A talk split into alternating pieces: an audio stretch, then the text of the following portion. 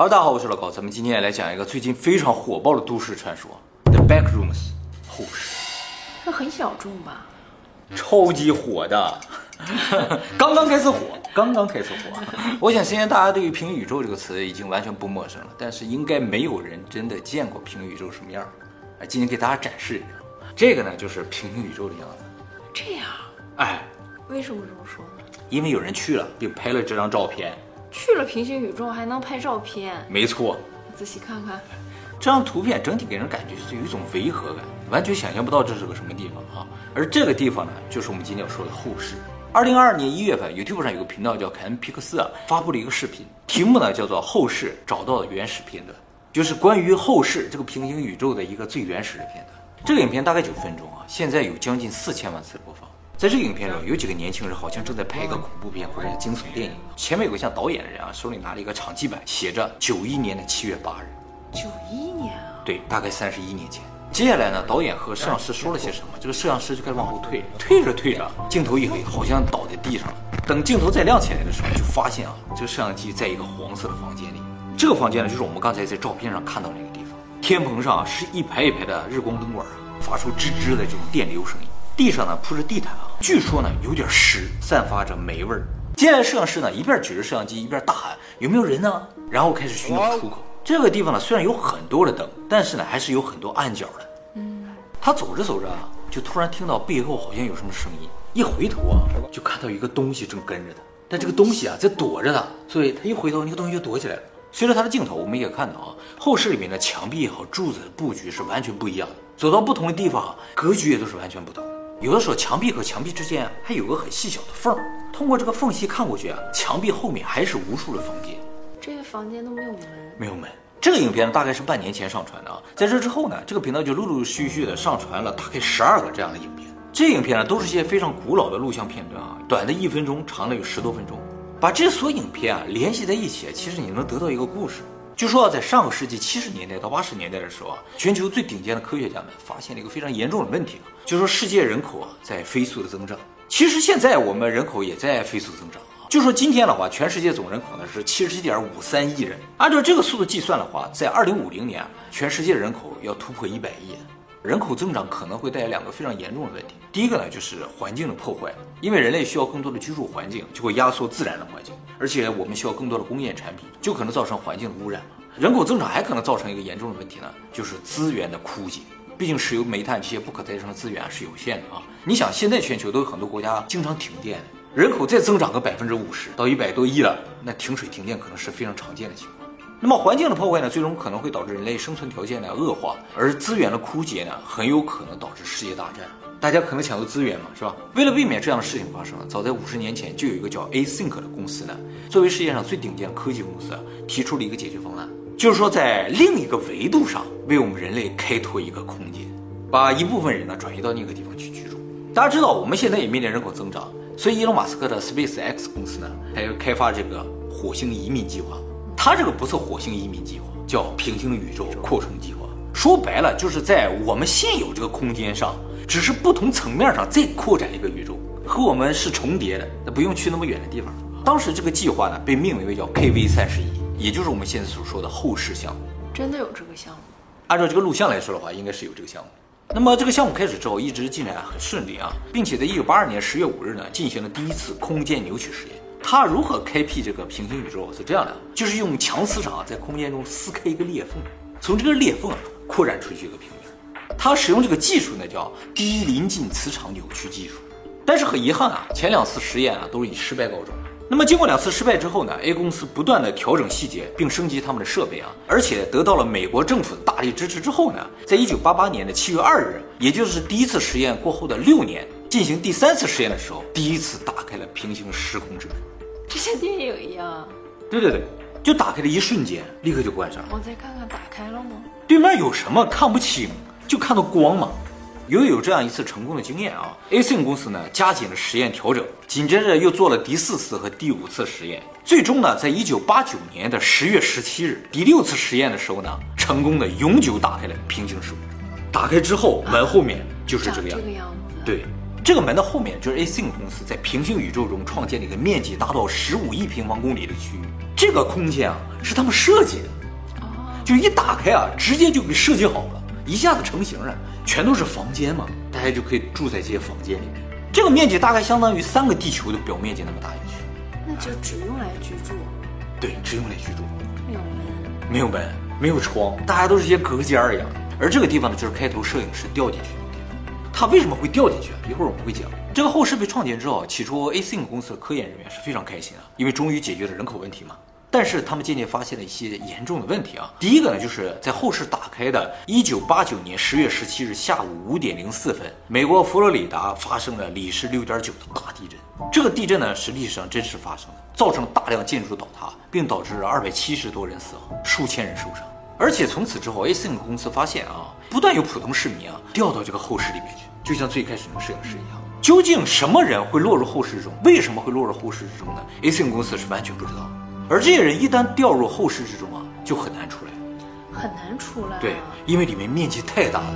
而 Async 公司知道的唯一的出口就是他们打开这个平行时空之门，没有其他出口。你如果掉着离这个地方好几千公里，你怎么走过来？只有这一个门，怎么会从那么远的地方掉进去呢？对呀、他们一开始就完全不知道，他一开始都不知道里边有人，哎，后来发现里边有人，有人啊！就有人掉进去了吗？而且里边啊，像我们刚才看的嘛，都像迷宫一样，根本找不清方向的，所以想找到门是很难的。有时候墙上会出现一个门，但是你过去之后还是房间，不会是真正的出口啊。由于不断有人落入这个后室啊，所以现实世界的失踪人口就在不断的增加。事实上，根据美国国家犯罪中心的统计啊，美国1990年到1995年失踪人口确实是在急剧增加，这是真实数据啊。只有美国人才会掉入后室吗？他们的这个实验基地就在美国，别的国家他们也不太清楚。那出不来那个人的录像从哪来？有的人还是能找到出口出来的。这个地方上传的影片大部分都是带出来的录像，还有很多人掉进去根本没有录像。就说当时失踪的这些人口很有可能都是掉到后室里面去了，不然的话，为什么失踪的人口会急速增加呢？那现在没人掉了，现在减少了。那么这个 Async 公司很快意识到，现实世界和后世之间可能存在某种 bug，把他们连在了一起。有些人呢不通过入口也可以进入，所以啊，他马上组织了一个探索队啊，进入后室开始探索行动。啊，他们可以自由进啊，对啊，他们不是有个平行时空之门吗？他们就只能从那个门进，其他进入的方法他们不知道。那他们能找到回来的路？他们进去了牵一根绳子，绳子，哎，很长的绳子啊。那干嘛要设计成这样的空间？其实他们一开始设计不是这样的，是很正常的，大家都一样，一个独栋一个独栋一个独栋的房子那样的。哦但是一，一生成之后就发现是一个完全平面的，好像又没有隔间的这样一个区域。哎，他们也没想到会是这个样的。那么 Async 公司在打开平行时空之门之后呢，就对于探索后室啊建立了标准的行为规范啊，其中包括不可独自进入后室。进入后室之后呢，也至少三人一起行动。根据这个准则呢，Async 公司的四名科研人员就组成了一个探索小队啊，进入后室开始了探索啊。他们进去之后啊，发现了一个人的遗体，嗯，像干尸一样坐在地上。这时候就听录像里边说了一句啊：“这个在上次的报告中好像没有，就说明啊，他们上次来的时候没有这个尸体，而且他们不是第一次来了。后来他们把这个干尸啊搬回到了公司里面，并由这个人都已经要走到出口了，对但是他看不见出口啊，他不知道周围有出口，并由公司的生物医疗科学专家对其进行了解剖，发现啊，这个人确实已经死了，死因呢是营养不良。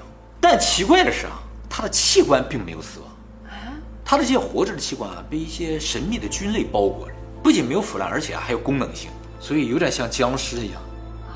啊，后来知道啊，这个后室里面啊是生活着一些恐怖的生物的。这些生物啊究竟是后世生成的时候自动生成的，还是从地球进去的？不知道。但是地球上没有，有可能是地球进去之后变异时候变成的一些生物。那也有可能从其他的平行宇宙进去。没错，其实里边有的人啊，有可能都不是我们这个宇宙的人，哦，就是其他平行宇宙也掉到这里边去了。而这些恐怖的生物呢，有可能袭击了掉入后世的人之后呢，在他们身上种植这种菌类，就是把我们作为一种营养源，种植他们自己。所以这些人都死于营养不良，就吸收了我们的养分。而这些菌类吸收养分之后呢，可以长到很大，像人这么大，而且能长成人形，啊快速移动。啊！再次呢找到其他的幸存者，就把它抓住之后种上细菌，然后再长成人。哎，是一种菌类生物，不是植物。这有点像那个 SCP，对对对，有点像，是他不是很吓人。还还好啊，哎，就他一开始跟着那个摄影师，他的手那么长呀，你是手吗？你认为？现在怀疑他有可能是就是进去的人类被这个植物寄生了之后，吸收了人类的 DNA，所以长成了这个样子。而进去的人越多，这个东西就越多。哦，嗯，所以已经过去三十多年啊，里边可能有很多这个东西了。而且在后来的这个监控中啊，发现这个东西有可能可以模仿人声，来吸引掉入后室里的人。就是你掉进去了，你就自己啊，你很害怕，周围没有声音，他就突然模仿人说话的声音，就会把你吸引过去，然后袭击。那他是坏的呀？倒也不是坏啊，这是一种自然行为，它会捕食。当然，后世里边的怪物也不只是一个啊，有很多，都不是我们现实世界里存在的生物啊。现在呢，有人对他们进行了分类整理啊，按照他们的威胁程度啊，大概分为八类，从零级到七级。零级呢是完全无害的，一级呢是无主动攻击性的，但是它可能有刺儿，像刺猬一样，你不去攻击它，你就不会受伤。二级呢属于无主动攻击性的，但有反击能力。第三类呢是有主动攻击性的，但比较弱，就我们一个人也能打得过。第四类呢是有主动攻击性的，实力呢和人差不多。第五类呢是有主动攻击性，而且比人强大。第六类叫非常危险，第七类称为神级，就碰着你就死定了。那么这些微生物都很有特点啊，大家介绍三个很特别的啊。第一个呢是第三号怪物，叫做微笑者，他们有编号的，是等级四的怪物，有主动攻击性，而且和人差不多厉害。他们吃人呢，而且会主动攻击。不过他们也是有弱点的啊，他们非常喜欢光源，所以呢，如果你遇到了这种微笑者啊，你就把你手里的手电筒或者任何发光的东西丢过去，他们就会短暂的被这个光源所吸引，你就可以跑掉。但是啊，说有个问题，就是说在后世里面，像手电筒这种东西是非常宝贵的资源，不能随便丢的，所以你还得想别的办法逃，可能好一点。我我掉进去的时候为什么会有手电筒呀？哎，里边能捡到，在后世里，戏吗？呃，不是游戏，就是你往里去探索的时候会发现很多道具，就是这个系统自动生成是带的嘛，这是密室逃脱吧？类似，你要收集这些工具，最终从这逃脱出来，不断的探索逃脱出来，找到正确的路很难，在你的有生之年了啊。那么还有一个非常有名的怪物呢，就是八号猎猎狗，有点像贞子在地上爬的，它是等级四的怪物，跟刚才的一样，它的唾液之中呢含有病毒，人被咬之后呢，三十分钟左右就会僵尸化，变成和猎狗一样的怪物。就变成它了，所以后世中啊，这个猎狗的数量也在不断的增加。都研究这么明白了啊，对啊，这是前人用生命换回来一些重要资料，你不得好好看看？对付猎狗也要利用它的特点啊，就是它时常会发出这种威胁性的低沉的声音，所以你一旦听到这个声音啊，马上躲开就来得及。万一你和这个猎狗啊碰了个正面，你也不要害怕，瞪大眼睛看着对方，然后吓他一下，他会短暂躲避，然后你趁这个机会赶紧跑掉就行。还有个有名的怪物呢，是六十二号怪物，叫蜘蛛魔，等级五的怪物，比人类强大很多。就是一旦被它抓到，你就死定了啊！他们经常会从天棚上突然掉下来，跑得非常的快啊，比人类快很多。但是啊，他们转弯的速度比较慢，所以你要跑的话，就不停的转弯，就把它甩掉了。而且啊，它的记忆力非常差，比如说你跑了几个弯，把它甩掉了，它就忘记它在追你了，你就安全了。至于我们最开始介绍的那个菌类的人呢，他呢是哪个属性的怪物，目前不知道。它属于一个谜了。那么后世当中，除了怪物之外呢，还有很多器具，你可能捡到都可以用来保命啊。比如啊，你在后世中可能捡到最好吃的一种食物呢，叫做皇家口粮果冻。对对对，这个东西吃一口就能顶一天的饭，所以非常的重要。所有吃过这个东西的人都说，这是他一生中吃过的最好吃的东西，就这么美味啊。但由于这个资源呢非常的有限啊，所以呢轻易不能让别人知道你有这个东西，就是你一旦捡到了就要藏起来。不然的话，你的同伴可能把你干掉，抢夺这个东西。后世中呢，还有一种非常独特的镜子，这个镜子看上去和现实的镜子没有区别，但是啊，它有一个特点，就是你看时间长了之后啊，就会在镜子中看到现实世界的一些场景，比如你的家人啊，他们快乐的生活着啊。哎，所以这个镜子啊是非常危险的。为什么呢？很多人看到这些场景之后啊，对比自己悲惨的现实啊，就会产生抑郁，最终呢就死在里面。所以这个镜子啊，不能看太多，会让人失去生活的勇气。那么第二段录像呢，是一九九零年的二月二十九日，A C N 公司再一次进入后室所拍摄的。这公司真的存在吗？反正没上市了，属于一种秘密大财团啊。这次虽然没有看到什么恐怖的场景啊，但走着走着啊，就有人听到周围好像有人说话的声音，他就顺着声音方向去了。结果啊，发现是个死胡同，没有什么人啊。当他准备返回四人小队的时候，剩下三个人就在他面前突然消失。只剩下他一个人了。接下来呢，就是他开始疯狂寻找队友。关键是啊，消失这三个人里边有一个人是拿绳子的。哦。他消失之后，绳子也没了啊，他就找不到回去的路了啊。那后来他怎么回去的？不知道，但是他拍摄的过程中拍到了一个像出口一样的门，但是他通过这个门之后发现还是一个屋子，并不是真的出口啊。根据录像中的显示啊，并不是所有房间都是这种黄色昏暗的这种场景，有各种各样的房间，甚至呢还有类似室外的场景。你会一度认为你已经走出来，但是这个世界呢，它就是黑天的，没有一个人啊，非常恐怖的。根据录像记录啊，他们四个人进入后室的时间呢，是一九九零年的二月二十九日上午十一点三十六分。但是事实上，一九九零年是没有二月二十九日，就说明后世这个时间啊，可能有一个完全独立的时间轴，和我们现实世界的时间轴是不一样的。由于这个后世中可能存在危险的生物啊，在一九九零年三月五日的时候，A s i n 公司呢就在后世的入口这个地方建立了一个前哨基地，并设置了大量的摄像头监视这个房间内部的情况。结果拍摄到了一些巨大生物的身影，明显的感觉他们在躲避人类的观察。他们在后世安这种摄像头，然后在现实我们的世界里面也能看吗？他们这个监控站啊就在后室里面。那么，一九九零年五月六号，发现了一个地面上全是坑的房间。在通过这个房间的时候呢，负责摄像的人一不小心掉到这个坑里面去，发现下面啊也是无穷无尽的房间。这就说明什么？后世啊不是一层，而是很多层。那它还能上来吗？能，按顺原路还能爬回来。一开始发现总共有九大层，渐渐的又发现了无数的附属层，还有一些异常层。目前发现的层就上百个，总共有多少个不知道，就说里边究竟有多大，完全不知道。各种各样的环境啊。我们刚才看到那个黄色的房间啊，被称作第零层，也叫做大厅。第一层呢叫做市居区，第二层叫管道梦想，第三层叫电站，第四层叫废弃的办公室，第五层叫酒店，第六层叫熄灯，第七层叫海洋恐惧，第八层叫洞穴系统。每一层呢也都有一些独特的怪物啊、物品，甚至有独自的物理法则。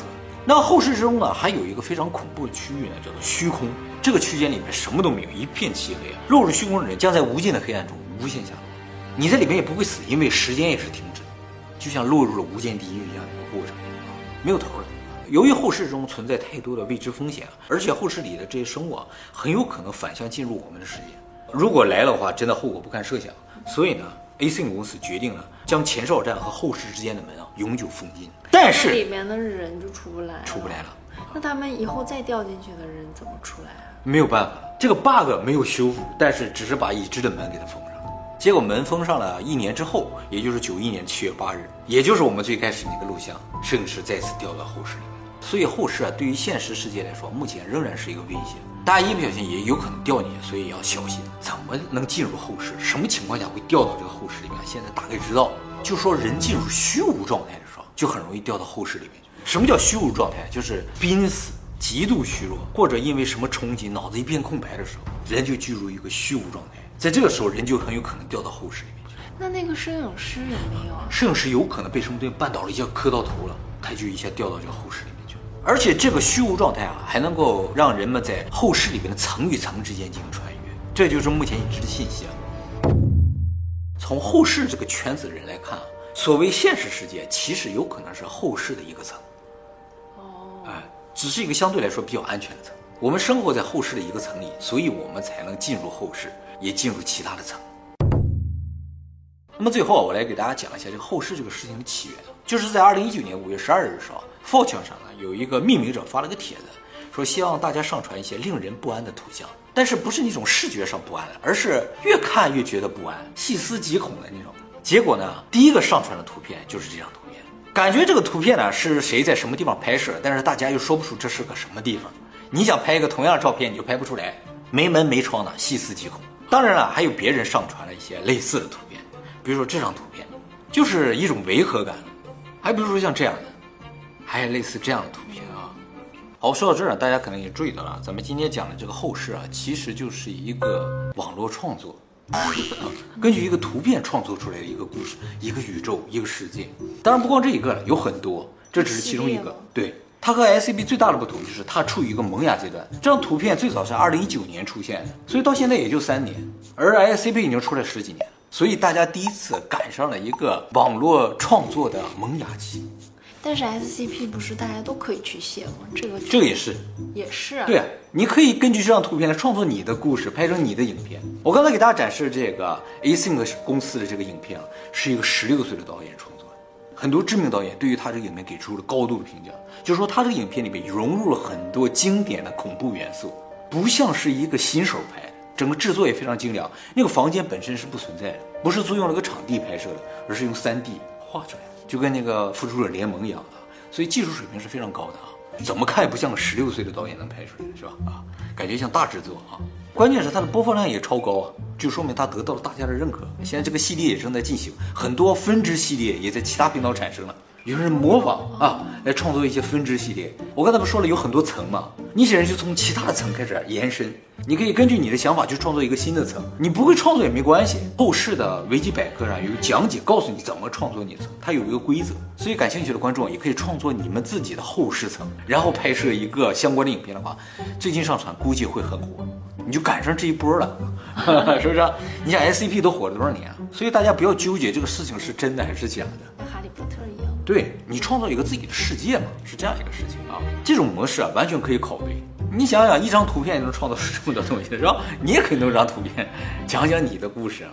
其实像这样自己创作一个世界，比如像金庸的武侠世界了，哈利波特的魔法世界了，是吧？冰与火之歌的那种不知道什么年代那个世界了，像这样创作一个自己的世界，然后邀请大家来进入你的世界，是件非常了不起的事情。所以我个人还是非常期待这个后世的后续的故事。